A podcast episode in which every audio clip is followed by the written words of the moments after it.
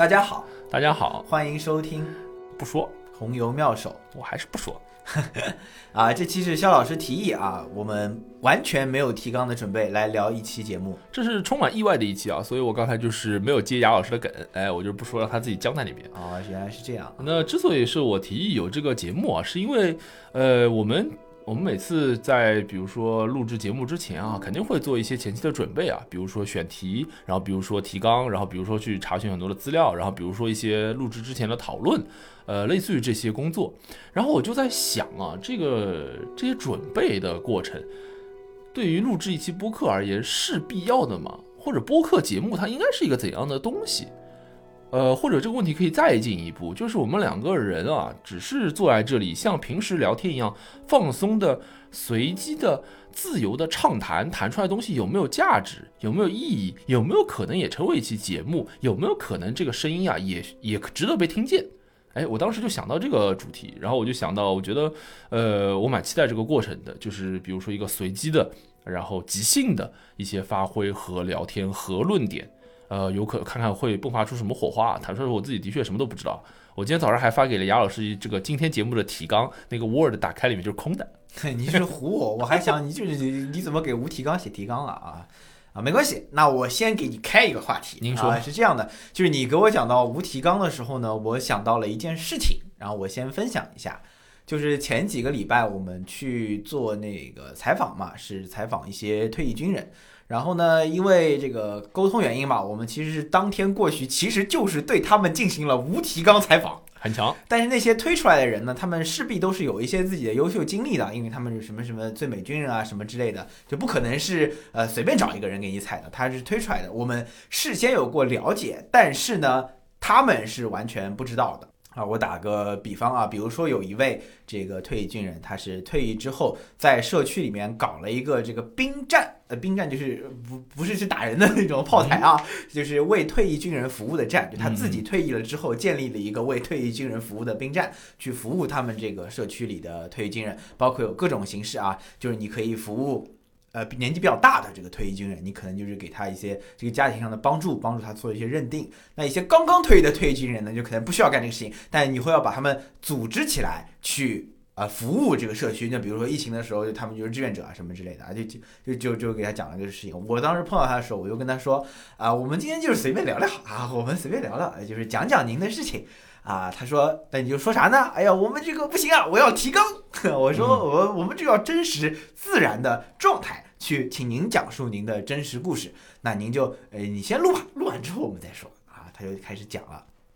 一开始讲啊自己这个参军的这个经历，然后退伍之后回来到社区工作的这个经历，是怎么建立这个兵站的呀？然后是怎么怎么讲的呀？怎么怎么就做起来的呀？以及现在就是他们服务哪些人啊？最后怎么怎么怎样？他也就把这个事情讲完了。那我发现啊，在进行这个无提纲采访的过程中呢，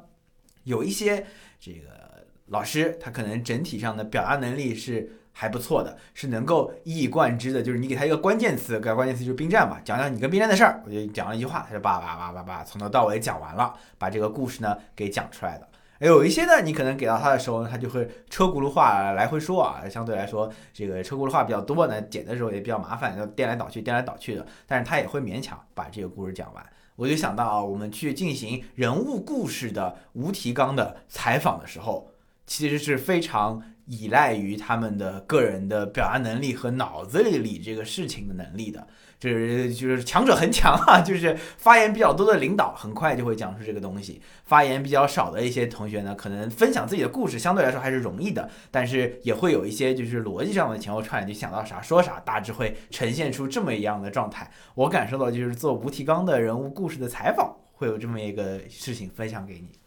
呃，我觉得其实就跟我们今天聊这个节目，我本身这个呃提到这个想法的这个这个这个动机或者动因很像，就是我觉得啊，就是有两部分能够决定一个人呃表达的整体的流畅程度吧。那一部分呢，就是他对这个话题的了解程度，用你刚才说的话，就是他脑子里的货啊，类似于这个东西啊。那我相信，比如说大多数的你刚才说到的这个，呃，很多这个退伍军人，他们这部分应该都是 OK 的，对吧？他们都有很多的故事可以，就是有很多故事肯定是有的。对。然后第二个呢，就是当然就是他表达能力了，这可能就是什么随机应变能力啊，呃，讲话的什么逻辑啊，嘴溜不溜啊，就类似于这种东西，就基本上的一个整体一个呃沟通或者语言表达流畅，基本上就是就由这两个呃因素来决定的。然后当这两个在我看来啊，就是当这两个因素都比较不错的时候，就是我对这个话题有了解，然后我的表达本身也还可以的时候，提纲反而会成为某种限制。我就打个比方，比如说我我们两个在录一些节目的时候，我经常会期待，会能，比如无论是你也好，包括我自己也好，能够有一些提纲以外的内容是随着讨论的进行而迸发出来的。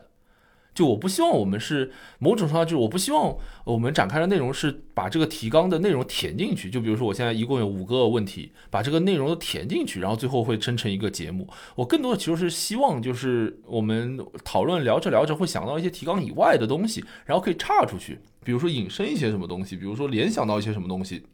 甚至是和这个主题都没有关系的东西。我其实很期待这种这种机会。这也是为什么你记不记得当时我们录二舅的时候，我其实跟你说过，就是你其实可以不不完全按照这个提纲，你想到什么都可以问我。到包括我们当时录二舅那一期，我们也没怎么按照提纲，因为我就大家观众可能不知道我们的提纲具体什么样的，其实几乎就没有按照那个提纲。我提纲也不是那么细致啊。对，我记得你当时还就找了一会儿，你问我现在讲到哪儿了，我说其实没有什么，我想到哪里就会顺着讲下去。因为在我看来，我我自己啊对表达这件事的认知是这样，就是我觉得表达这个东西特别吃状态。就有点像什么？有点像你，比如唱歌很吃那个 flow，就有点这种感觉。就我会觉得在聊天的过程当中，也会有类似于这样的 flow 这种东西的存在。它在这种空气里，在这个我讲话的思路当中，而这个 flow 它不应该被什么东西条条框框东西限制住。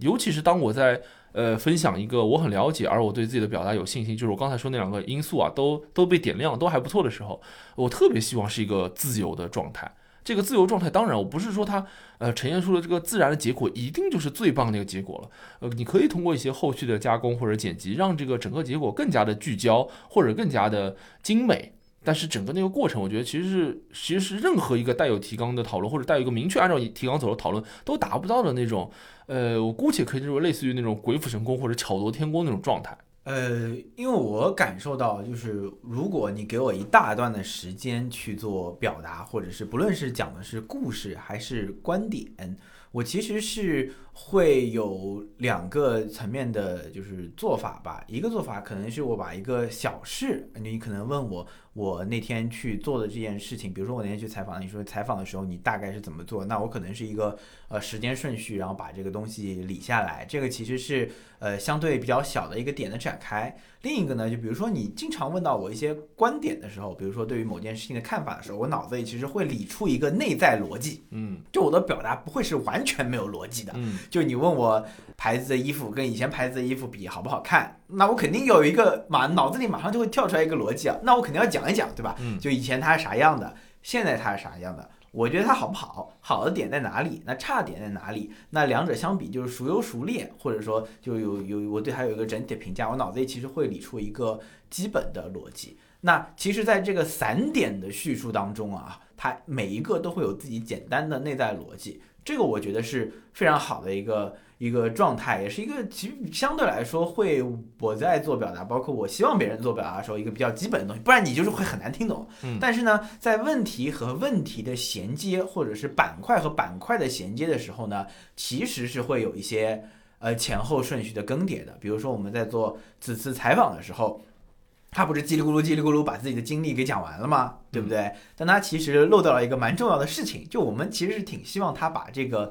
兵战的具体的东西给详细展开一下的，因为他可能脑子里的逻辑是什么？我要讲我个人的故事，对吧？那就是时间线的，那我就是先呃做军人，然后我退役，退役来工作，工作做的咋样？这就就讲完了嘛。但是我们其实很一个很关注的点就是你这。你得介绍一下这个这个冰站，我们其实既既是业务要求，也是挺需挺感兴趣的，因为这个概念其实不是所有地方都有的，这其实是他自己讲的时候他可能意识不到，对吧？但我们听的时候，包括我们做准备的时候，我们要意识到就是他这个东西其实是有需要被展开的。那落入到我们平时的节目的录制过程中，那我们可能有一些点是有必要被展开讨论的，有一些点呢能展开讨论，可能是基于我们个人能力能够分享的东西比较多，它是不是有一定被展开的必要性，或者说从理解的必要性来说，那其实不一定。那在展开之后呢，比如说需要拉回来，回到要讨论什么别的事情上说，它整体的大的框架上是需要有一个呃逻辑的。我们很多时候写提纲其实也是这样嘛，包括我们应该就是上一期 聊这个杨戬的时候，先来先评价啊，然后讲这个。电影的这个美术，然后讲这个电影的剧情，以及最后对封神宇宙的一些期待。那这整体的框架其实是帮助我们去厘清这整个事情的发展逻辑的。但是我们在探讨的时候呢，如果说你特别落入这个框架的俗套之中的话，其实是会 miss 掉一些呃可能会有精彩的迸发的点的。那这些点我们其实可以通过后期的剪辑来改善嘛，对吧？他没有讲兵战，我可以跟他讲讲讲完之后我把它贴进去。对吧？然后只要整体的这个逻辑在最后呈现上听上去是顺的，其实就行了。这个提纲呢，不是写给完全写给我们录制时候的这个状态或者感觉的，其实是写给最后的呈现的。嗯，当然我同意啊。就我我刚才那段话，我很怕被被误解为就是好像我在瞎聊，不是反对提纲这件事 情，就是反完全在反对写提纲这件事情啊。或者好像就有人觉得啊，你好像呃挺能说的，然后就觉得好像不应该不用写提纲了，你好像就很装或者什么。我可以就强调一下，就是我当然不是完全反对写提纲的必要性，就是我觉得比如说在你刚才讲到那个场景啊，比如说采访的过程当中，或者我自己日常比如说做演讲或者做报告的过程当中，那肯定还是会有提纲的嘛。对吧？这个本质上 PPT 就是跟提纲差不多嘛，功能上，对吧？就肯定还是我会承认，肯定还有很多场合其实是需要呃我提前准备，然后这个每一个点和逻辑都梳理清楚的。这其实就会引申到我下一个很想讨论的话题啊，就是你刚才讲，比如说是一个采访的场景嘛，对不对？是。那在这种时刻，其实就像我刚才说，我认为这种场景下，呃，提纲是非常有必要的。就无论是对你还是对于被采访的对象，他去提前做一些预计和准备都很有必要。但是。播客这个场景啊，大多数情况，至少红油妙手的这个频道里面啊，大多数场景下其实都不是一个采访，你可以叫他对谈，甚至可以叫他聊天，嗯，对吧？就是类似于这种场景，就比如说我台的这个节目录制当中，呃，我就其实蛮想讨论一个事情，就是你是怎么，呃，问题可能分两个吧，一个是你觉得播客是一个怎样的场景，它更像采访或者更像知识类的传递、资讯类的传递，还是它更像一个聊天？或者对谈，或者比较轻松的、诙谐的、自由的、随机的、即兴的这样一个场景，以及第二就是你觉得红妙手可能就我不知道，或者我们聊天，你觉得它更接近一个怎样的场景，或者你期待它成为一个怎样的场景？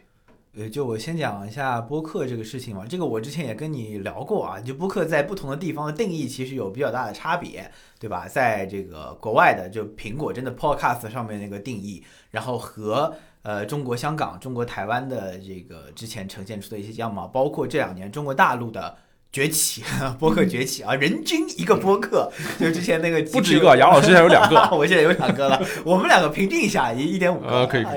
去重的话，我们就一人一个，把红油给你，把那个波特给我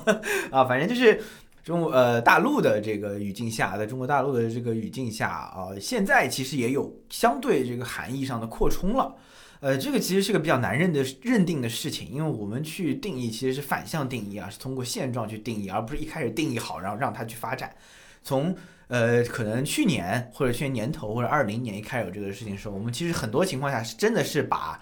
呃对谈更多的认为是一个播客的场景啊，真真真的是或者说大多数的人听到播客或者说我要做一个播客，他的这个说法的这个。比例上吧，我也不能说绝对情况，可能会认为，呃，对谈是一个呃播客的这个场景。然后呢，现在在这个播客的含义上有更多的呃扩充了啊，包括说有一些资讯类的节目，那可能就是一个人讲，或者是几个人单讲吧，拼开，或者是声音纪录片，那你可能更有一个综艺的这个呈现的质感了。啊，反正形式扩充的非常多了。那在这个非常多的扩充的形式上呢？呃，其实有一部分你明显能感觉到是一定要需要提纲的啊，比如说，呃，资讯类的节目，你没有提纲你怎么搞？你就不能过来瞎说吧，对吧？然后包括说之前故事 FM 很多的声音这个纪录片啊，那其实就是有一些主持的串词，然后包括中间一些人物的采访，整体某一些逻辑拼接在一起，那这些东西其实我个人觉得是比较需要提纲的。然后我们讲到就是播客的这个狭义吧，如果你以狭义广义来区分的话，如果真的只是落入到对谈的话，包括我自己平时比较听的多的一些的对谈的节目，然后包括你了解到一些其他的主播的这个准备的过程，你会发现。呃，是有流派的，哦，呃，这个有一些流派，南派北派啊，不是南派北派啊，就虽然也有南北派播客这个说法、哦天哪！哎，你不知道吗？我不知道呀那就是就是一开始我我曾看到过这个说法啊，嗯真的在那个什么播客什么指导的一个小 PDF 里面讲的，好像就是南派播客，就是上海播客。上海播客是什么讲法？大概大概这个意思啊，就是你看，比如说忽左忽右，比如说就是商业就是这样，就类类似于这种，就会把这个说成是南派播客。而我我我简单的理解为北派播客，就是北京人闲聊，北京闲北方闲聊，哦，就是比较喜剧向的，就比如哦说像无聊斋这些老师啊，就大概这个啥。南派播客呢，可能就人文向更重。就大概是这样吧，我可以大概这么理解。就他那个说法里面啊，北派类似于就是搞笑闲谈，然后南派呢就类似于就是嗯人文聊天，就大概这种感觉啊。刻板印象很重。就真真的蛮刻板印象的，我的妈呀！就呃就是这个潘家园里卖古董啊，城隍庙吃小笼包，就大概就是这种这种印象的刻板程度，就是到了这个程度程度啊啊！这个这个这个不谈啊，啊 你不知道，我还以为你真的知道我不。太关注这个圈子，我一会儿也会提到，就是我，啊嗯，你先说。对对对，然后那在就是我我理解的现在的呃，比比如说我们谈狭义的说这个对谈的这个节目里面啊，提纲的必要性，其实我自己觉得只在主题上和逻辑上。就你肯定还是要个主题的，虽然我们这期讲是无提纲，但我们讲的是无提纲这件事，就其实还是就是勉强算，我们不是真的无提纲，就比如说聊你什么小时候去就是上山打打野鸡这种事情、也啊，可以啊，就就就又不是没这样的。的播客。但是一开始说两句之后，还是框定到了某一个主题上的。然后呢，我自己是理解，就是在呃现状上去谈的话，这种泛泛谈类的这个泛谈类啊，英语泛读啊，泛谈类的这个播客上的话，其实提纲的重要性其实是体现在主题上和一个基本的板块上。它板块下的一些小的逻辑展开呢，可能是现场的这个迸发会更好。这是我对于一个就是整体的这个播客我自己的一个理解啊。然后对于我们节目的理解的话，这个我也我也跟你聊过嘛，我。我自己在播客上的偏好，一个是真的是知识类，就比如说是资讯类，或者是像一些商业就是这样，它这个展开的呃比较缜密的，你可以把它理解为一期播客，你也可以把它为理解为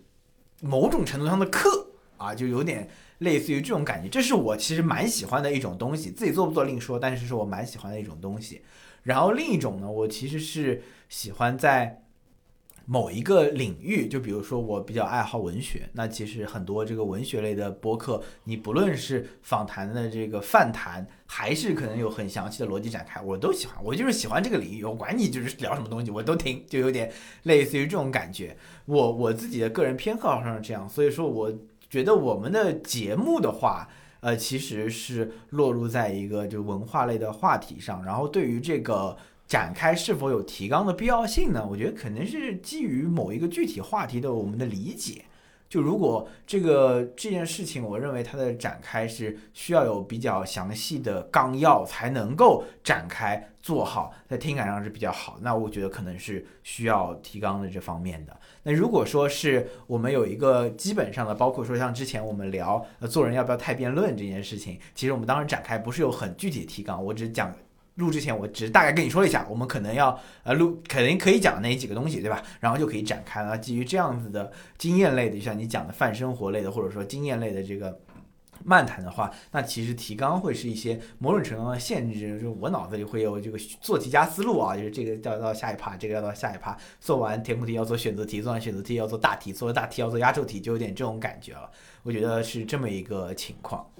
啊，提纲这个话题其实差不多了，就是刚才其实，呃，杨老师区分，比如说哪一类节目可能可能有一类节目它更需要或者提纲会更必要一些，对于它更好的呈现，然后某一类节目呢，其实倒可以自由放松一点，然后是通过这个节目的类型来区分嘛，这个其实就延展到我很好奇、很想问的问题了，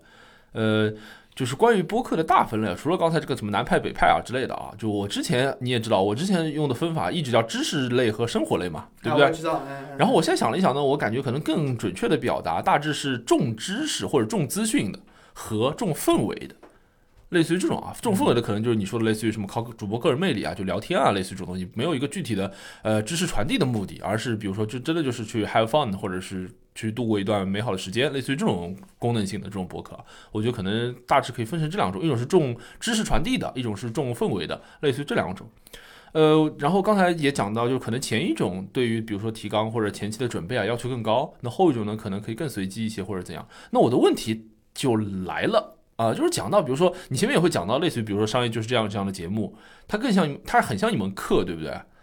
我其实就很一直很好奇，前面其实我也会讲到，我自己不太关注这个圈子，包括我到现在你也知道，我到现在都不是一个很重度的播客用户，嗯，对吧？我是因为就是自己，比如说跟你一起做这个节目，然后我才会关注一下，比如说节目也好，或者其他人节目也好，我自己。钉钉说车，你的最爱。我到现在自己都不太没有很多的时间听这个东西，因为我真的觉得不，我到现在哈，大概一年多的时间吧。我都不太明确播客具体的使用场景是什么，它有什么独占的优势吗？回到刚才那个问题，你说有一类的就是重，呃，比如说就是那些需要呃提纲来前期准备的，对前期准备要求更高的那些重知识和资讯传递类的播客节目，他们有什么必要一定以音频的形式呈现吗？我之前其实就我之前有一次在自己瞎想的时候就在想，因为我听了一期人家准备播客的一个就主播他的话题就是怎么准备一期播客，嗯，人家就很专业，对不对？就你可以想象的专业嘛，就是比如他先呃找很多资料，然后去选题、开会，然后报这些选题，然后去找那个专家，然后来聊天，聊天过结束之后精简，哦，这么厉害，类似于这些，就我相信是很多大台的人家的这个 routine 工作就是 SOP 就是这个样子的啊，对对对，哎，但是我就很好奇了，你同样投入这一些资源。就这个资源可能包括各种乱七八糟资源，你同样投入这些资源做这样一期节目，呃，你选择音频的原因是什么呢？有什么必要性一定要用音频的形式呈现吗？简单来说，你类似于一个越知识传递向的、越重资讯的、越专业、越硬核的内容，是不是就越不适合音频啊？我为什么不做成视频，甚至不做成文本呢？这就是我一直想好奇的一个问题。换句话说啊，我的结论大致就是，我我我我对这件事情有质疑，而我的结论就是，我觉得播客其实就是一个更适合。偏泛文化的、偏氛围的、偏闲聊的、偏甚至是偏水聊的这样一个平台，它本身就不是一个为了传递资讯，或者说它就不是一个最适合传递资讯的渠道或者说产品，这是我一直以来的一个困惑。正好这期节目就是可以聊聊这个。呃，我我首先讲一下，就是我自己对于音频的一个理解，就是音频对于其他。的媒介形式包括我们讲到的图文，对吧？然后包括视频，如果你把什么 VR 算进来也行啊。就是跟它相比，它我自己是认为啊，就是唯一的优势，唯一的优势就是就是陪伴，就场景优势，就是有一些场景下我们用小词儿，用小词儿，场景优势这词儿我觉得太大了，用小词儿。场景优势，我就是指，就比如说你讲到的开车的时候，现在还没有开发出能够开车就是边开车边看的东西，嗯，对吧？就比如说开车的时候，然后比如说这个小孩的这个睡前，嗯，然后比如说通勤的，就是拥挤的通勤吧，你通勤你要看手机也可以，但是就不方便嘛，对吧？通勤，然后音频使用的就是几个大场景，其实就是这样的，睡前开车通勤，其实就是几个几个几个地方。唯我觉得啊，跟其他媒介相比，唯一的优势，其他很多讲的什么陪伴感啊，就是你可能更陪伴，然后说什么听的时候就也有些这种报告里会说听的时候更专心，我觉得这都不是优势，就都没有什么明显的优势。然后只有这个所谓的场景，就这些只用音频更好的场景才是最好的场景，还甚至还有什么，包括有人眼睛不好，他只能只能就平时就多听，就类似于这种啊，就这种场景真的是我自己就觉得音频。唯一的优势。然后你刚刚讲到，就是很多就知识性的东西，是不是一定要通过呃音频来呈现？是不是用图文或者视频来更好？嗯，然后是不是音频它本身更适合？就比如就是就是闲谈或者什么东西？我觉得这个事情，首先从需求端，我觉得是它是反过来的哦。就是比如说，我是一个更需要知识的人，那我就是在所有的场景下，我就更倾向于获得有知识的内容。就比如说，我刷视频的时候，我也希望刷更知识的视频。嗯，我听音频的时候，也希望更听有知识的视频。当然，我也要娱乐的，对吧？我也不可能只只玩益智游戏，只只只只那个。然后包括说，我看图文的时候，也倾向于更有知识性的图文。就类似于反过来，我其实更倾向于在很多场景下获得更这方面的内容。然后包括包括就是之前我也跟一些朋友安利嘛，甚至我就说啊，我做这个节目就麻烦你关注一下丁点，人家就是在。音频场景下，在这个图文场景下，还有在这个视频场景下，人家就是更娱乐的，人家就听音乐，你有什么办法？也就是不不不不搞这上东西，或者说他使用音频的场景，就是我在通勤路上，我我是听音频的，对吧？但我就是希望在通勤的路上听音频的时候，我就是要放松。我看视频的时候就希望密度高一点，对吧？我看音频听音频的时候就希望就是密度低一点。那我就听音乐，我就或者就听闲聊，我就不要听你这种知识性很强。就类类类似于这种这种情况，我觉得这是一个是从需求角度出发的，这个的的确确就是在获取信息的这个偏好上，我这个人就是很喜欢娱乐的。然后你我听说就是有很多这个音频节目，它就是特别知识，我就听音频的时候我就开始知识起来。我觉得这个有个体上的特殊性，但群体上就是还是比较的就有这个偏向特点的。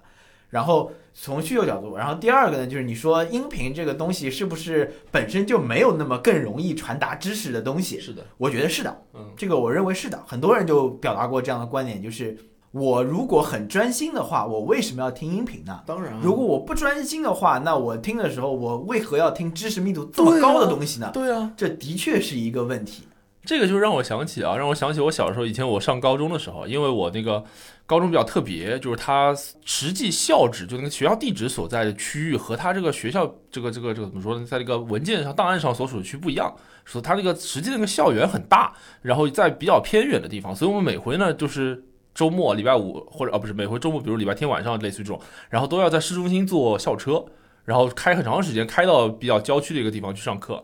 然后呢我就会观察到有一些同学会在校车的过程当中呢看书背古诗，嗯。当时我就觉得非常的滑稽，就如想你现在那么努力，为什么不能在家认真的看呢？非要在校车上这种明显不适合学习的场景当中去学习呢？这种时候就很难让我不想象，或者很难让我不觉得他是在作秀，或者在怎么样？他就是要学呀，他就是有这个场景下的强需求，是吗？那刚才他在那个下面没上车之前，在那水聊的时候怎么不学？哎，他就是觉得要这样嘛。说说一句话来说。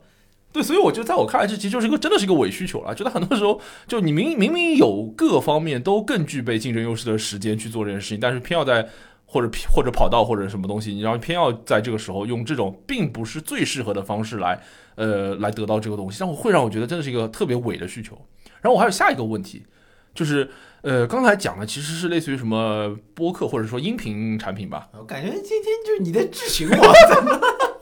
啊，在因为我就是不是我是就是行业外的小白，向行业内的人士请教互联网行业啊，而是这样，就是我下一个问题啊，就是呃，比如说啊，我那个刚才我们讲的还是这个音频产品和视频产品或者其他乱七八糟媒介来比较，什么 VR 什么乱七八糟来比较，对不对？就在我看来，其实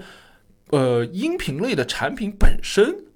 播客就刚才我们得出的这个结论哈，是这个其实音频产品本身其实就已经是在各种夹缝当中生存，对不对？它很它唯有一块类似于这样的很狭窄的，用你的话来说叫场景需求，在那个区在那个场景下可能能满足一些这个这个用户的需要。但是在我看来，其实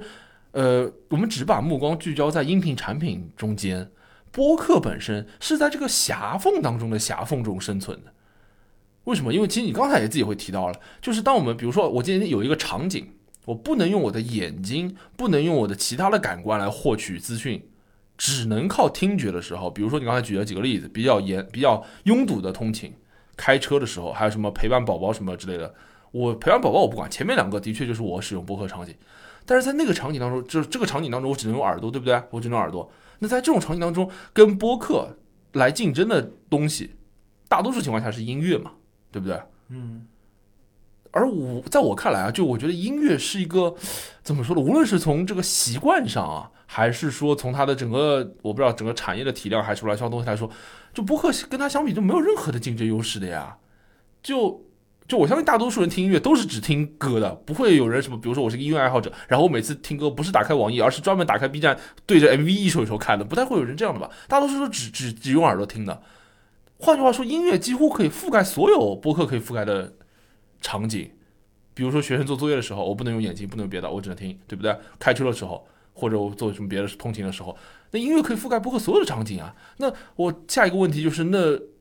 以传递资讯为目标的播客产品，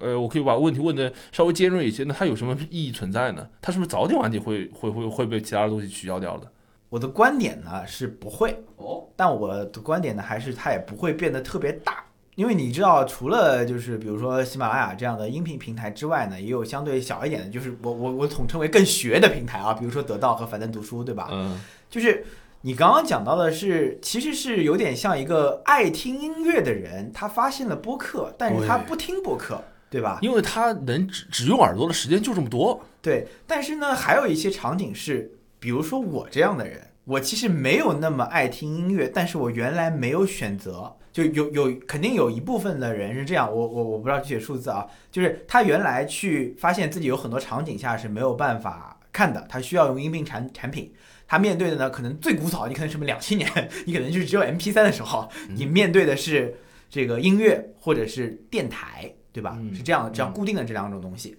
就是电台也有很多自己的劣势，就比如说你只能就在某一个时间段听同样的东西，对吧？因为它只有固定的这个呃这个轮轮东西这个栏目放在那边的，你没有办法能不能回放。你没有办法早上听那个晚上的这个越夜越冬听，你早上听不了啊，就是这样。然后这个之后可能有一部分产品就是有声书，对吧？嗯，这这这三个东西比较早期的，就我选择可能只能在这三个里面选，后面可能有更多的就是纯课程类，真的是讲课的东西进来，嗯就是你用音频的场景，我就是让你死死学，就有点这种感觉啊。现在有更多就是播客，包括知识类的，你所说的知识类和泛生活类播客。那泛生活可能更多陪伴陪伴的，那知识类呢，可能它的知识密度是有的，但是没有纯课程那么高。嗯，它面对的，我理解的是在音频的使用场景下有不一样需求倾向的人。对，就我我其实理解下来，就刚刚你的话，其实就是你，包括我自己也不怎么听音乐啊，就其实就是一个，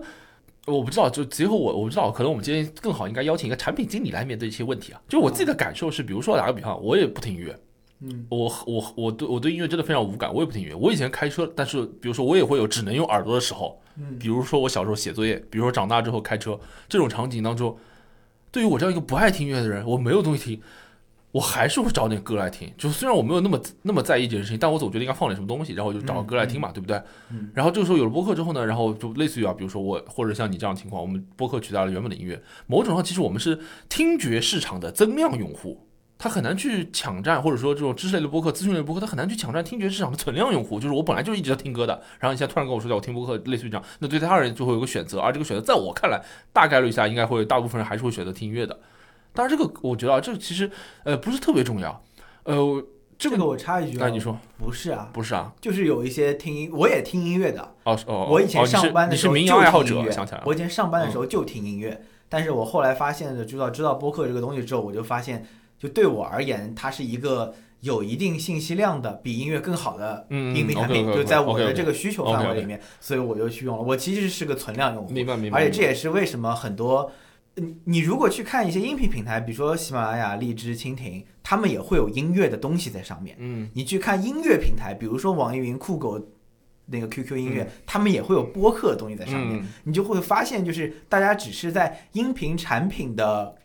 战略的选择的结构上不同，嗯但是并不代表他们没有去充沛这个矩阵，就有点这种感觉。啊，那是我刚刚那个就总结不太对啊，呃，但是我的我的其实核心逻辑还是这样子的，就是呃我的核心逻辑我可以简单解释一下，就是一句话解释的话，就是我觉得呃纯音频内容并不是资讯或者知识传递最有效的介质，这是第一。然后第二呢，所以纯音频类的知识内容比较典型的或者做到头了，就是纯音频课程。就在我看来，我就是不知道它存在的意义是什么。我不知道得到也好，樊登读书也好，现在做的怎么样。但是在我能想象的过程当中，就还是我刚刚举的那个例子，为什么非要在校车上看书呢？为什么非要在校车上背诗呢？一样的，如果你真的想学一些知识，为什么不能就是就是用更全面的方式，比如说看视频之类的方式来了我插一句，琢磨呢？他们应该也是有视频产品，包括喜马拉雅也是可以看视频的。对，这就是我对，这就是我想问的，就是他他在我看来啊，我我有一个感受，就是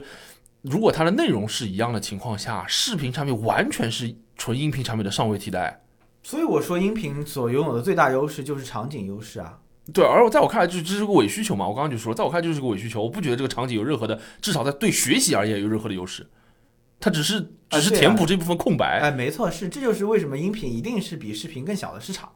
嗯，这的确是这样，是这个我是承认的。呃，你说呃，就是它整体上会是更小的市场，然后在就是这些场景上会有不可替代性。那比如说，就是小孩的睡前这个东西就没有办法用别的产品来替代，你不能逼小孩看完故事，他肯定他肯定更兴奋了，对吧？那比如说，有现在有很多更细分的东西，比如说助眠的 app，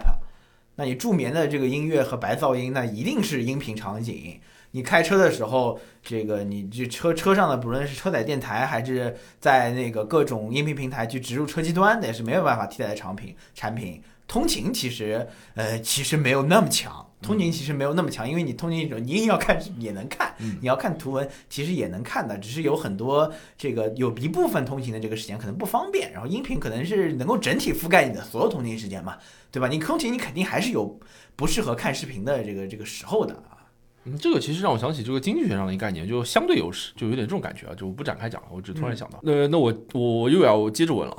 疯狂质询，我觉得今天就是。嗯，对啊，我接着我接着我接着质啊，就我接着问，就是刚才我们其实比较了两层啊，第一层是呃纯音频产品和非音频产品的比较，对不对？然后第二层是纯音频产品之间，比如说播客和音乐之间的比较。第三层，我哪怕只 focus 在播客当中，嗯就是在我看来，呃，刚才其实我们也隐约会提到，哎，是我们这一期节目还是刚才那期节目会提到，就现在人均可能一个播客，简单说，就在我看来，制作播客的门槛太低了，嗯低到简直比开公众号写文章更低了。就为什么啊？我可以简单讲一句，就是我不知道这个观察对不对啊，就是我会发现很多，呃，无论是普通人。呃，也这么这么说不太好，就是无论是可能没有很大公共影响力的人，比如说我们，还是有很比较重的公众影响力，比如说各种教授，对不对？我们看到很多我们自己认识的教授也有，然后这个我们学校的教授也有，还有很多其他那些呃很多所谓的公知或者那些这个知识分子，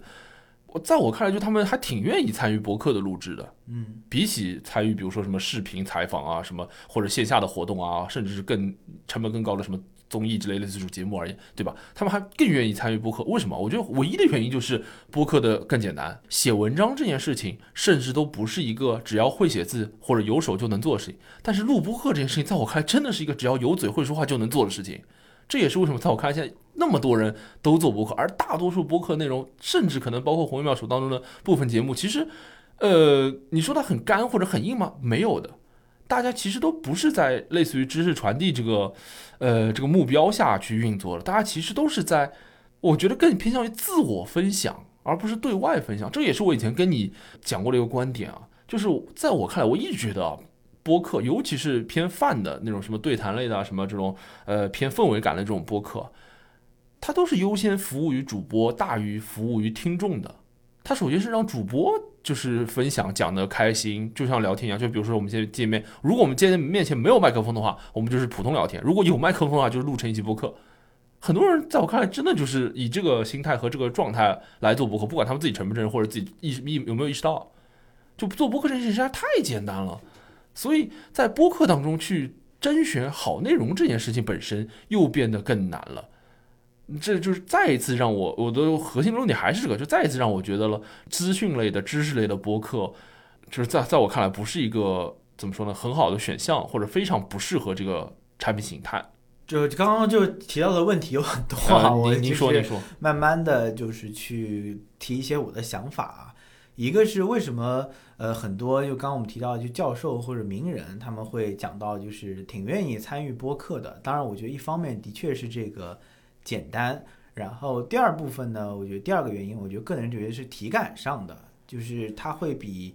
呃录视频可能更松弛。嗯，这是一个这个体感上的东西。虽然有些人是你摆个话筒在面前，他也会紧张啊，但是跟这个一堆摄像机对着你，因为你要录，比如说哪怕是访谈的简单的这种视频，你哪怕只有一个机位，你哪怕就用个手机，是的，你面前其实还是有两个人，嗯，就有一个问你的人，还有一个拍的人，对，你有一个被观察的感觉嘛。啊对而播客真的这个像聊天，啊，对对对，这个这个也是很多一部分人，就是我的这个成本比较低，然后我也愿意参与，包括之前听那个季森东啊，虽然他是视频博主，对吧？但他也愿意去参与一些播客的录制，这也是一部分的呃这个原因。当然就是这这是一个场域的原因啊。然后第二个就是你刚刚讲到的，就是服务创作者还是这个服务受众，哎，就类似于我们之前曾经探讨过的一个，就是播客它是服务于谁的这么一个呃产品嘛。这个我我的观点其实还是跟之前差不多啊，就是它作为一个媒介，就如果你真的只是把就是我平时发的呃一段文字，就是我我可能用一个个人的更加表达的方式，就是做成一个音频，我们以这个媒介的方式去判断，它其实可以服务于任何人。对吧？就你是创作者，那他可能就是服务于创作者；你是这个听众，那可能就是服务于听众。然后我们落到具体的这个工具上来说，啊，比如说它是一个音频平台，那可能它本身既服务于创作者，又服务于这个听众。那它在这个所谓的就是它更服务于创作者，还是更服务于听众上？这个其实需要你落到一个具体的这个这个。产品上，我们来看它的这个使用的用户啊，或者它自己本身的定位啊，去分析。然后我觉得你的个人的体感可能也是。呃，就很多这个播客的创作者表示的一个一个体感，就是有些人可能他觉得就是我自己就说说就是高兴，对吧？那我就这个我也不在乎有没有人听，或者我只希望我的朋友听，那也有这种情况。我就是把它当成一个长音频版朋友圈去做，那这种的确是更服务于创作者的，这是没错的。然后有一部分人呢，可能是。更多的就是去收听，然后以一个听众的角度去听别人的分享，不论你是听专家教授的，还是听身边朋友的，还是听一些就是本身籍籍无名的这个创作者的，那你可能就是更用户角度。我觉得的的确确，呃，是有这么样不同的分野。然后你如果告诉我，就是如果真的是我们现在去试图定义。中国大陆的播客是服务于创作者的，还是服务于听众的？如果我们就现在非要下这个判断的话，我觉得你从这个基数上来说，整体上肯定还是服务于听众的，因为创作者可能也就几万吧，几万几万就撑死了。你的听众呢，可能有个。呃，这个至少有个上上百万量级，我觉得可能是这样啊。但是如果你把这个播客从我们之前讲的这种对谈的狭义中跳脱出来，把它更往音频平台上推的话，那我觉得没有几乎没有这样的讨论了。它一定是这个服务于用户的，大概是这么样的情况。然后关于你刚刚讲的第三个呃点啊，我理解到的就是，是不是在这样的现状下和空间上。就是所谓的知识类的播客，其实没有什么生存的必要性，然后和发展的可能性是的上来说，呃，我对于这个问题的想法是，它其实有两种不同的。需求，我们不从就是制作成本上来说，因为你找一个人拍视频，或者说你把它做成一个知识类的视频，要做成就是二十分钟讲穿这个什么西方艺术史，或者你一集十分钟讲穿西方，就这个视频成本其实非常非常非常非常高的。然后我们从公司运营的角度上来说，就做音频肯定更简单。我哪怕是请一个有名教授让他帮帮忙乱录音频，跟他请一个有名教授这个录视频讲课，它的成本还是不太不太一样的。我们抛开。公司运营的这个角度上来说，我们单从受众的角度上来说，我觉得它还是就是哪怕是就是我们讲到知识类啊，它其实也是有两种，呃，这个方向的。一种方向啊，其实是信息密度相对较低的这么一个需求。呃，怎么说呢？就是我比如说，呃，像这个生动早咖啡，或者说就是生动生动活泼的一些这个它的这个资讯类的节目，它其实是。有跟你早上，比如说上班之前，我就是阅读一下这个商业资讯，对吧？我就是在三十六课上看一下，嗯，我在虎嗅上看一下，或者说，哎，你们有没有这种 newsletter 啊？就是这种公司会发的行业动态嘛，对不对？行业动态它有时候有图文，有时候是视频，对吧？它它不太有音频吧？应该啊，视频应该相对来少一点，可能主要是图文。它其实起到作用跟这个是一样的。啊，他只是在，就是比如说我这个人，我我我我我可能比较关注互联网资讯，然后我其实比较希望在通勤的这个场景下，就是去有到一下这样的东西。那我在这个场景下，可能的确是比较需要音频的。呃，我我需要的是这个音频嘛？那那这个新闻资讯其实是有一定必要性的。包括在苹果 Podcast，在美国嘛，就有很多这个传统的这个新闻机构，他们什么 CNN 什么之类的，他们把福克斯什么，他们把自己的节目。就是同时就是有有视频，然后也可能有稍微改改，就也有音频的这个版本，跟电台直播不一样，它不是直播，它是把它做成了这个音频的版本。它其实是一个全媒体的，就是满足你的所有的需求场景的这么一个概念。矩阵来了，哎，这也是很多就是原来的纸媒体就是后面可能变成电子的线上化，然后他现在也就是发现啊，就是可能在音频上面可能有一点点的这个增量的可能性，那我再去覆盖就是所有的场景，那我就是也做了音频，有一部分其实是这样的这个需求，我理解为就是一个呃覆盖的这么一个呃概念，然后呢，这种资讯类其实。在很多地方已经被验证了，就是在就是比如说美国就已经被验证了，它是可以做的，也有人听，有市场的，这是没错，这其实是已经被验证了的东西。然后第二个呢，我觉得可能就是呃需求，从需求上的角度来说，不是一个我需要覆盖我的场景，是我在此场景下需要一个信息密度不那么高，但是有知识属性的东西。哎，又是刚才那种说的，就我还是我很不理解这种。哎，我就是有这样的需求，所以我非常理解，就是我呃不希望就是在通勤的途中只听音乐，或者说听闲聊。我希望就是听我听一期商业就是这样，我肯定没有都背下来。我他们的有有的时候信息密度还是比较大的，但会有会有一些东西就是留在我的脑子里，就我的这个呃此场景下的信息需求的这个漏斗，其实就是就是就就这么个需求。比如说他们讲到蕉下的这个场景嘛，我肯定不会记住他们说的那些数字的，但是我能够对蕉下这个品牌它现在的这个情况。有一些了解了，这其实跟我看看图文的呃某一部分需求其实也是一样的啊。就比如说我早上就是就是看图文，就是跟刚刚讲有点像，就是我早上比如原来我看这个信息图文，我可能也背不下来，但我需要有这样的一个东西。那我在商业上有这样的需求，在这其实还是资讯方面，它这个有点像，但是我在艺术上，我在文化上也有需求，我就是想了解一下那些东西。但是我没有什么了解很深的需求，我可能需要有个大概的印象，或者说对于一个最新的展览、最新的艺术家有一个大致的了解，然后我我可能需求就是这样。那我觉得泛知类有一部分深度空间在这里。然后讲到第三点的话，就是除了场景覆盖，还有一些就是信息密度的较低的，就是知识需求。然后第三个呢，我觉得我其实自己也不是特别理解。纯音频课程的学习啊，如果它真的是一个信息非常多的，然后我又是试图去体系化去呃学习这个东西的，就比如说一些中国历史的课程，是的，我其实不太理解的。然后我对于就比如说在这个三大平台啊，这个蜻蜓、荔枝、喜马拉雅上有很多这样的音频课程，我对于这件事情的理解啊，我上次还问过我妈。哦，就是我我妈也会用这个平台去收听一些课程类的东西。嗯，她的学习方面是健康的嘛，因为有有点年纪了嘛，是希望了解一些健康方面的知识，尤其是中医养生方面的知识。这个其实是需要非常精确的，你不能乱来，对不对？你不能就听了随便几个药啊，我就好像有这几个药，我就去。他们的就我妈的一个做法，她其实是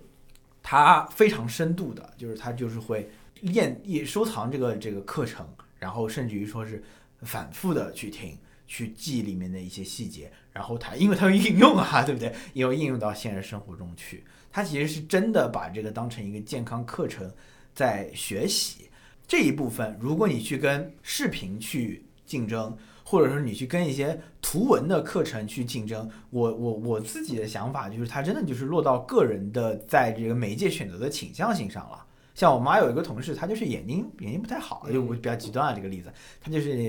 年纪有些了，然后眼睛不太好，医生说要少看屏幕，那就是通过听和反复的听来学习，就比如说某一方面的东西。我对于就一部分人，就是他真的是非常需要就是学习这个课程，就是很体系化的去了解这个东西，其实是呃我自己觉得是媒介偏好上的。然后另一部分，我觉得就是这些人就是在假装装逼。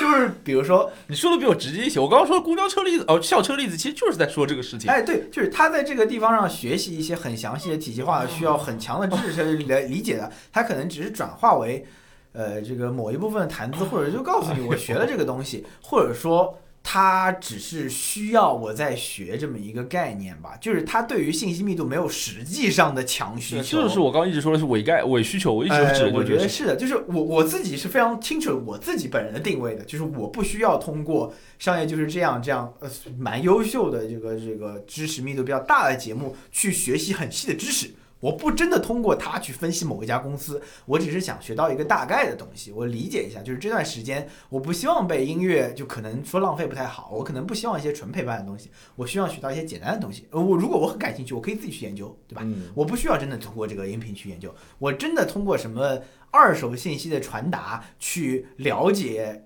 真正的一件事情，而且我只听一次的话，我觉得这这不太不太可能啊，不太可能。你可能需要自己更深的去研究，这个是我自己就非常非常深度的需求。比如说我听到商业就是这样，它这么多期节目了，有一期我比较感兴趣，我可能自己去研究啊学习，我可能更多体系化的了解，包括一些经验的了解。那在这个这个，我我对自己是有清晰定位的。我觉得有些人他去学习一些课程，其实是没有清晰定位的。这个这个是一种可能，还有另一种可能是有一些课程啊，它本身就我们把它叫做课程，但它其实是比较不那么体系化的东西啊。就比如说什么林彪的五十个秘密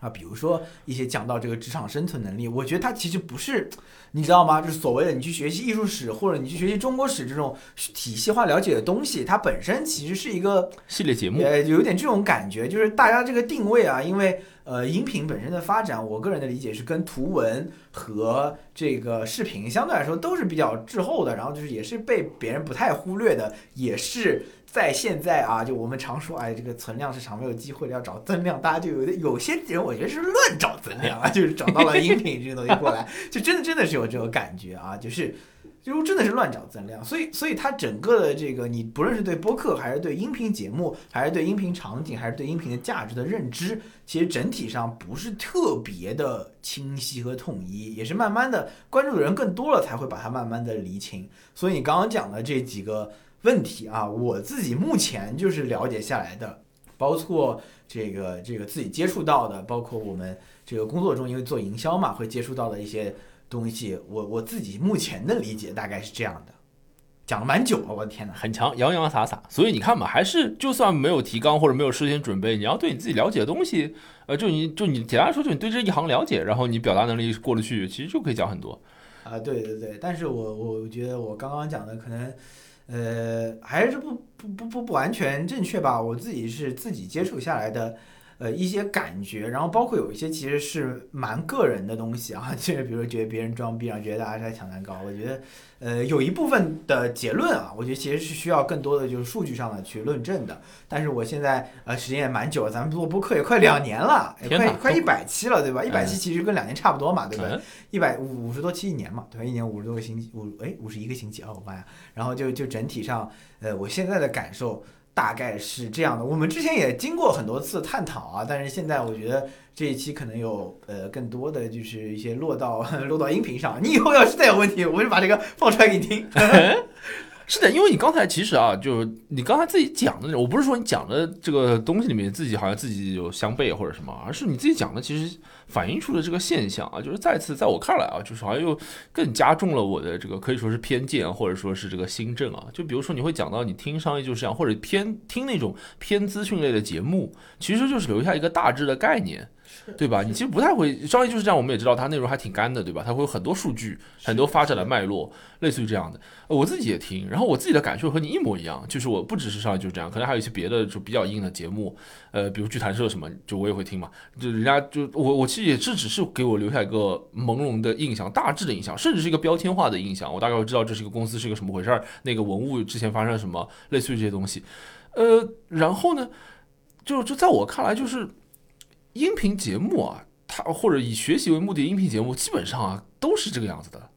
就不是说人家的准备不到位，或者人家表达的不好，或者人家节目制作方面有什么问题，而是他给我们留下的印象只能是比较模糊的印象。我不可能完全记住这些东西的。就坦率说，哪怕是视频，哪怕是呃文图文，我也不可能看一遍。比如说有很多图文，我看一遍就把它所有的研报数据都记住，也不可能的。但是图文之类就有个很大的好处，就是容易检索。比如说，我想反复看。比如说，我知道我随便说，我今天看了一篇论文，这篇论文里有个数字，我知道，我只要打开这篇论文，我就知道它在第几行或者在大致在什么位置，就会有这样一个事情。但是对音频，我听过的音频内容，我很多时候都处在一个很矛盾的状态，就我又想记，我觉得他讲的很好，所以我就会把它加到我的收藏，甚至反复听。我有些节目可能会听个三五遍，我想记，但是很多时候我又会发现，的确不太容易记下来。这也是我刚才就想问。嗯，就刚才问你的，就已经问过了，就是音频类的课程，它到底能够服务怎样的人群？它到底比起视频课程或者别的什么文本课程有任何的优势吗？就在我看来，我真的很怀疑这一点。我这边有一个想法，是你刚才讲说，我有一个特别强的感觉，就是回到把我们刚才讲的所有几乎所有东西全部都串联起来。音频，你说用你的话来说叫场景优势嘛？呃，就是音频它有这个陪伴的这个功能在。对不对？这个陪伴是指，其实我不需要我自己有很强的专注力，或者不需要占用我多少的感官，它就可以陪着我。然后在我看来，陪伴这件事情和学习啊，其实就是蛮矛盾的两件事情。就是我我不相信任何以学习为目的的陪伴。我只相信那些以陪伴为目的的学习。呃，你在肉我？不是不是，你理解一下，就 是我知道，以陪伴为目的的学习，就是我们所谓的什么近朱者赤，近墨者黑，潜移默化，什么互相影响，孟母三迁，就类似于这种东西，都是以陪伴为目的的学习。但是如果我真的以学习为目的，找一个陪伴类的产品，好像比如说，我今天想，我随便说，我今天想学习《三字经》，然后我就拿一个三字经音频，每天二十四小时在我耳边放，我们都可以想象它的效果是不好的。在我看来，其实大多数的知识类的音频节目就是以学习为目的陪伴，在我看来就是行不通的，就它很难达成真正的，至少是我我想我追求的那种，呃，真的想要学某样东西的这个这个目的，就其实跟你刚才说差不多，就是对对对，我觉得我我我说一些说一句话，就如果你意志力够强，你什么媒介你都能学，对吧？如果你意志力不强，你什么媒介都学不了。但是现在绝大多数的情况都是落在这个中间态上的，我不可能真的就是。呃，明明就是特别困难的环境，我就是创造困难也要上。是，我一边做着家务，一边就是带着小孩，一边听着耳机，然后我过一会儿，隔一会儿还要去把这的知识记下来，肯定不是这样的。我们这个呃，不论你是什么媒介产品的设计，你肯定是为了更多的呃这个这个需求去服务的嘛。我觉得就是呃，音频产品没有很多程度上去为所谓的学习做更多的帮助。对吧？嗯，这其实是因为它本身没有那么强的适配性。是的，对。如果你希望就是在像我也好啊，如果你希望在音频的使用场景上去了解一些东西，那你就要做好你学不了那么深，你需要自己再做别的东西的这个努力。你只要呃认清这个东西的定位，我觉得呃是没有问题的。但是如果你落到就是所谓的生存空间上来说的话，我觉得的确就是生存空间的发展是会受到媒介的。限制的，这也是为什么很多就是学习的东西，一开始大家是做这个课程，大家就是做这个视频直播课嘛，对吧？啊，其实是有，的确是有这样的呃情况存在的啊。我觉得你的想法其实是验证了挺多呃这个人在看到这个一些产品时候的这个这个直观的感受，然后把它讲出来。我们今天就是聊这个话题啊。好，你觉得差不多了吗？如果你觉得还可以的话，我还可以再问。你问啊。呃，我还想接着问啊，就是我想问为什么播客我没有算过平均时长啊，但是我估计平均时长应该不短。就是呃，以小宇宙平台为例啊，就是那些什么资讯类的，尤其那我说是纯资讯类的，就比如新闻什么，我随便说新闻三分钟，那么它可能每一期就三分钟，对吧？除了这种啊，就但凡是那种正儿八经坐下来有节目的，我感觉时间都很长。我想知道现在已经录了一个小时了。对，我想 知道这有是有什么必要的？我我我就我不知道这个。怎么说呢？我这个问题也没有组织好，不应不应该用有什么必要？就我想知道这个，或者比如说杨老师，你是怎么看待这个问题？为什么大家都倾向于做那么长的内容？呃，就是长音频这个这个东西啊，其实大家就是比如说我们去关注到长音频，就把它真的称为一个产品或者是市场。其实也不是很远的事情，是非常非常近的。嗯，是的。因为你去观察之前的音频产品，就比如说有声有声书一集都很短的，嗯，它就是叭叭叭叭叭叭就是连着放嘛。然后哪怕是之前的一些音频课程啊，它剪的一期也不会超过二十分钟。我的理解是这样的。但是啊，就是音频课程它其实不是以这个陪伴为目的的产品，我们就撇开不谈。有声书其实是以陪伴为目的的产品。是的，是的，但是它有一个一个问题，就是它就是脱胎于网文嘛。我们只说有声书就是脱胎于网文，就是那种什么呃大制作的这个这个都是后来的事，一看就是网文。网文它有你你比我懂网文啊，你比我更了解网文，我感觉。我妈它有那个单期的限制嘛。他们以前就是为了跟那个网文，他不是每期都都都这样嘛，对不对？所以它每期就是都很短。我觉得短音频就为什么一开始音频相对都比较短，是这么一个。情况，我是这么这么理解的。但但是在就之前的就是这个时代吧也好，你说什么？你最爱听的这个这个《百车全说》啊，《百车全说》一期蛮长的，我记得也做了很多年了，对吧？也做了五六年，你可以可以说它是这个单人播客啊，是这个长音频。其实是原来就是短音频这个市场就是在。呃，前期就在音频的前期是作为这个发力点的啊，因为有声书能赚钱，因为课程能赚钱，对不对？还有知识付费能赚钱，就是来快钱嘛。你不能现在几个大平台，包括这些死掉的平台，都是一开始靠这个这个挣钱，都是靠会员来挣钱的，对吧？不是靠广告来挣钱的，对。所以他们现在发展模式就就就注定这个阶段啊，就注定了就是短音频之间就比较占占优势的。那。就后来就到了这个长音频这个这个阶段，包括之前也参导有一些长音频的产品。那你刚刚就提到，为什么就是播客一定要做成长音频？为什么播客一开始是长音频？首先，我们首先我觉得播客没有必要做成长音频。嗯，的确是这没有没有必要。呃，现在其实也有很多这个短音频的播客了。你不论是对谈的播客，也有相对比较短的了。然后你如不论是资讯类的，那肯定就更短的更多了。就就都有。播客在形式上，在市场上，在参与的人数上，在最后呈现的样态上，没有任何必要去被定义，只是一开始大家有了一个倾向。那为什么一开始会有这个比较长的倾向呢？我我猜测啊，我猜测，这是我的猜测。我觉得因为是更新频次短的原因。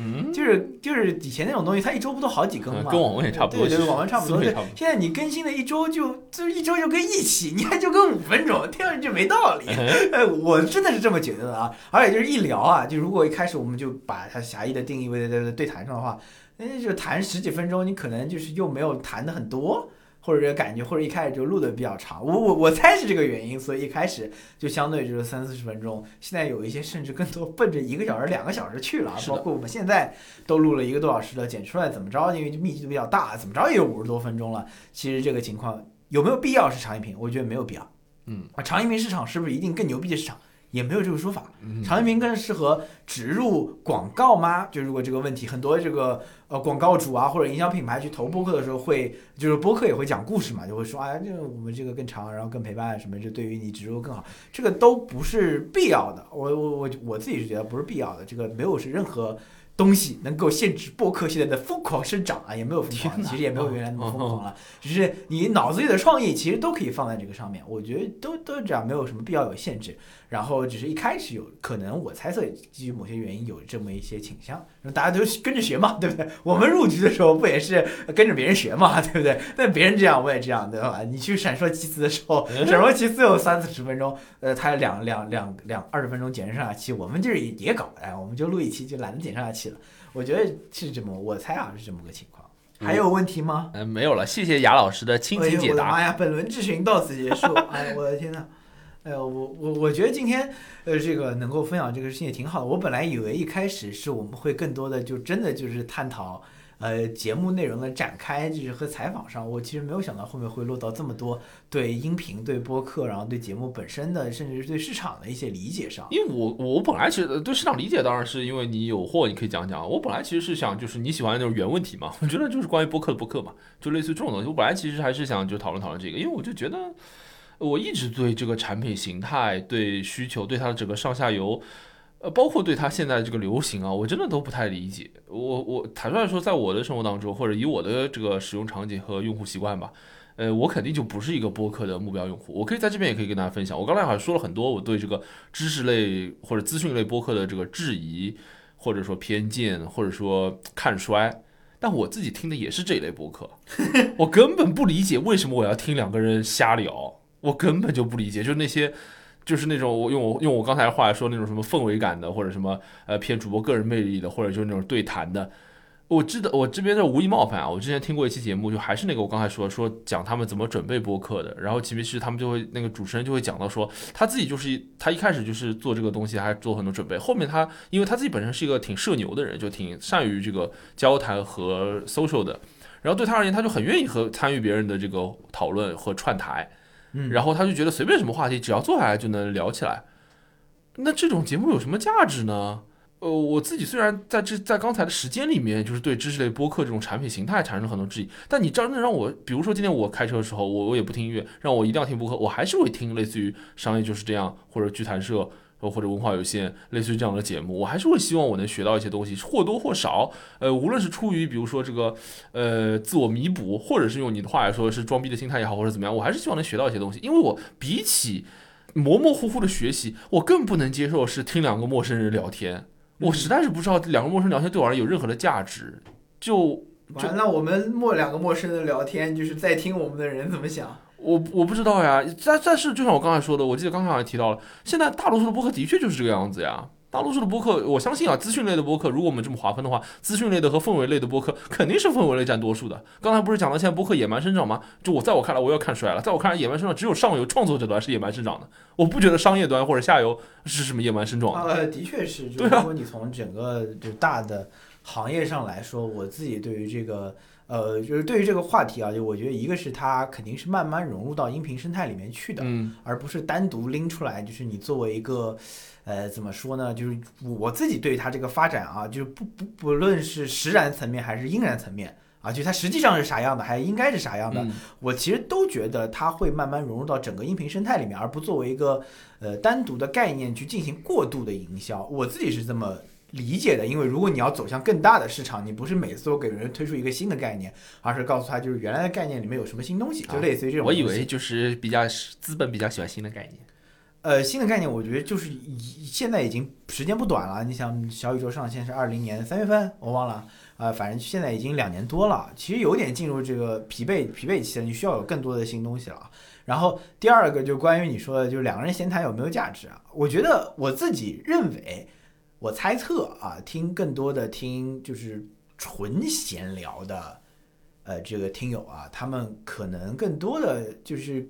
寻求的陪伴感中呢，呃，就是情绪价值是更重的啊。是的就是我就是喜欢听你闲聊，听别人闲聊，也不是说什么人闲聊我都听，我还是就是大多数情况下还是固定的听我喜欢的人闲聊。嗯，这种我喜欢的人呢，其实更多的是寻求的是。呃，情绪上的价值和共鸣，就是你跟我是一样的人，或者说类似于说我想成为你这样的人。就如果就比如说我喜欢听，比如说有人听我们闲聊，我俩闲聊对吧？然后我俩有一次发表了这个呃非常呃过激的观点，那可能就会让人觉得，就是我虽然喜欢听你们闲聊，你们氛围蛮好啊，但是我们就是不是一路人了。我们这个或者说我们聊天的氛围，我们反目成仇了。我俩反目成仇，就像格兰芬多和斯莱特林一样 啊。我如果我们反目成仇了，那我但是我们继续录节目，对吧？那你这个气场其实是会有变化的。哎，你这个这个我觉得非常好理解啊，就是两个不好的朋友了，你聊天肯定会有变化，那这个其实就会对情绪价值、对这个陪伴感就是有损失。那这种情况就会选择不去。我我更多的倾向于认为，很多原来听音乐的这个这个朋友，更多的会。我猜测啊，可能会更多的喜欢这个闲聊类的这个这个节目，更多的就是一种情绪上的价值。这这我猜也是很多为什么这个我自己是觉得音音乐的平台不太适合听太干的，就他们虽然现在都在推博客，但我觉得他们不太适合推太干的课程类的博客，而是可能会跟他们原来的听众更契合一点，就是这种闲谈类或者知识密度没那么高的，我自己是这么觉得的啊，大概是这样。呃，我想回应两个事情啊，一个就是我刚才那个讲完之后，然后你不是问了一句说，那如果有听众朋友听到这边，然后他们在听我们两个闲聊，他们是什么心态嘛？呃我觉得是这样的，就是我们这期节目你说很闲聊嘛，肯定也不是很闲聊，对吧？啊对啊正常人闲聊不是以这种状态，比如说什么类似于质询这样的方式，或者聊什么商业观察之类的。呃，没有不，正常人闲聊不是闲聊，就互联网大佬吃饭可能都没有那么硬，我只是觉得啊，就当然人家的观点很深刻，但是肯定不是像我们这样们可能就是打屁比较多，对偶尔说说一句就震天震地。对啊，这所以我觉得这个也不是说嘲讽我听到这边的观众啊，肯定不会是这个心态的。然后第二个呢，其实就说到情绪价值的事情，你刚才说，比如说，呃，对互联网而言，你可能要在一个或者对现在的这个怎么说呢，嗯，资本环境或者是个商业的角度来看待的话，需要找到一些什么新的新的门道啊。你刚刚用的词是什么来着？就一个是新的概念，还有一个新的什么来着？就你不是说现在不需要新，不是那么需要新的概念，而是需要在老的概念里找新的什么？新的赛道、啊新的方向、哦新的方向。就这个让我想起一个事情，就你刚才提到情绪价值这个事情，就虽然我不理解，或者说这么说吧，就我相信你应该跟我差不多，就是我们对情绪价值的需求其实比较低，呃，或者不带你吧，就我自己吧，我自己，哎，我自己吧啊，我自己至少对公共领域的能够为我提供情绪价值的这一类产品的需求非常非常的低。嗯我简单来说就是我既不粉谁，也不需要关注谁的日常，也不在意，比如说外面发生什么事情，也不太看那些什么暖心的也好、痛心的也好那种小视频，就你是这种。二舅嘛？谢谢你啊，就是类似这种产品，我其实都我这个部分需求问题，但是我觉得啊，我可以想象，就是大多数人这个部分的需求，就对情绪价值、对情绪抚慰的需求，应该还没有被完全开发。我觉得这个我不知道啊，我作为一个纯呃外行嗯呃纯路人，在我看来，你说类似于什么互联网什么增量市场啊，什么流量瓶颈啊，什么乱七八糟东西，什么流量天花板，在我看来啊，某种程度上可能跟情提满足情绪价值或者满足情绪需求的这一类产品，现在完全没有到顶，或者没有被充分的开发出来。这也是我相信啊，小宇宙你说两年了，为什么它就是我刚刚提了那么多质疑，它还是能够这样不温不火的，就是独自爱好这样存在着？因为我觉得就像我刚才说的，它肯定不是靠知识去活着的。就像现在 B 站或者几乎所有互联网产品，我相信基本都不是靠知识去活着，连知乎都不是靠知识去活着的。哎，知乎真的是啊这个不谈了，反正哎，但是我就觉得，就反过来说，他们靠什么活着，或者什么东西能够让他们接着活下去？呃，我觉得真的要靠生活去，嗯靠氛围感，靠满足这一部分的情绪价值。我觉得这个东西的确还没有被完全的开采。我只是突然想到这个事情。好了，那么以以上就是我们今天这个水疗的全部内容。啊，就是水疗，我就比我想象的累多了。我现在哦就是。这 个这个，因为很多东西这个要总结出来，你肯定水啊，你就是中间承接一下问两个问题，然后讲讲自己以前的事情啊。我就是每说的时候大脑飞出来，因为我呃对于有些东西的表达的这个措辞还是相对谨慎一些的，然后有一些东西可能是总结出来的。我我原来可能也没有呃有一部分可能思考过，哎开始找补了有一部分可能没有啊。我找找补一下呀，这个这个这个这个这个累累的累的累的。这我觉得啊，也是呃没有提纲或者没有提前准备的一个好处，就是你可以迸发出很多乱七八糟的，呃，可能是不太准确的词，甚至不是最好的表达，但是的确是比较真实的。我觉得这个也是有价值，也挺有意思的啊。下一次就是你可以录一期，就是你比较水的啊，嗯也可以好的，好的啊。那今天差不多就说到这里啊，红油妙手，下期再见，拜拜。拜拜。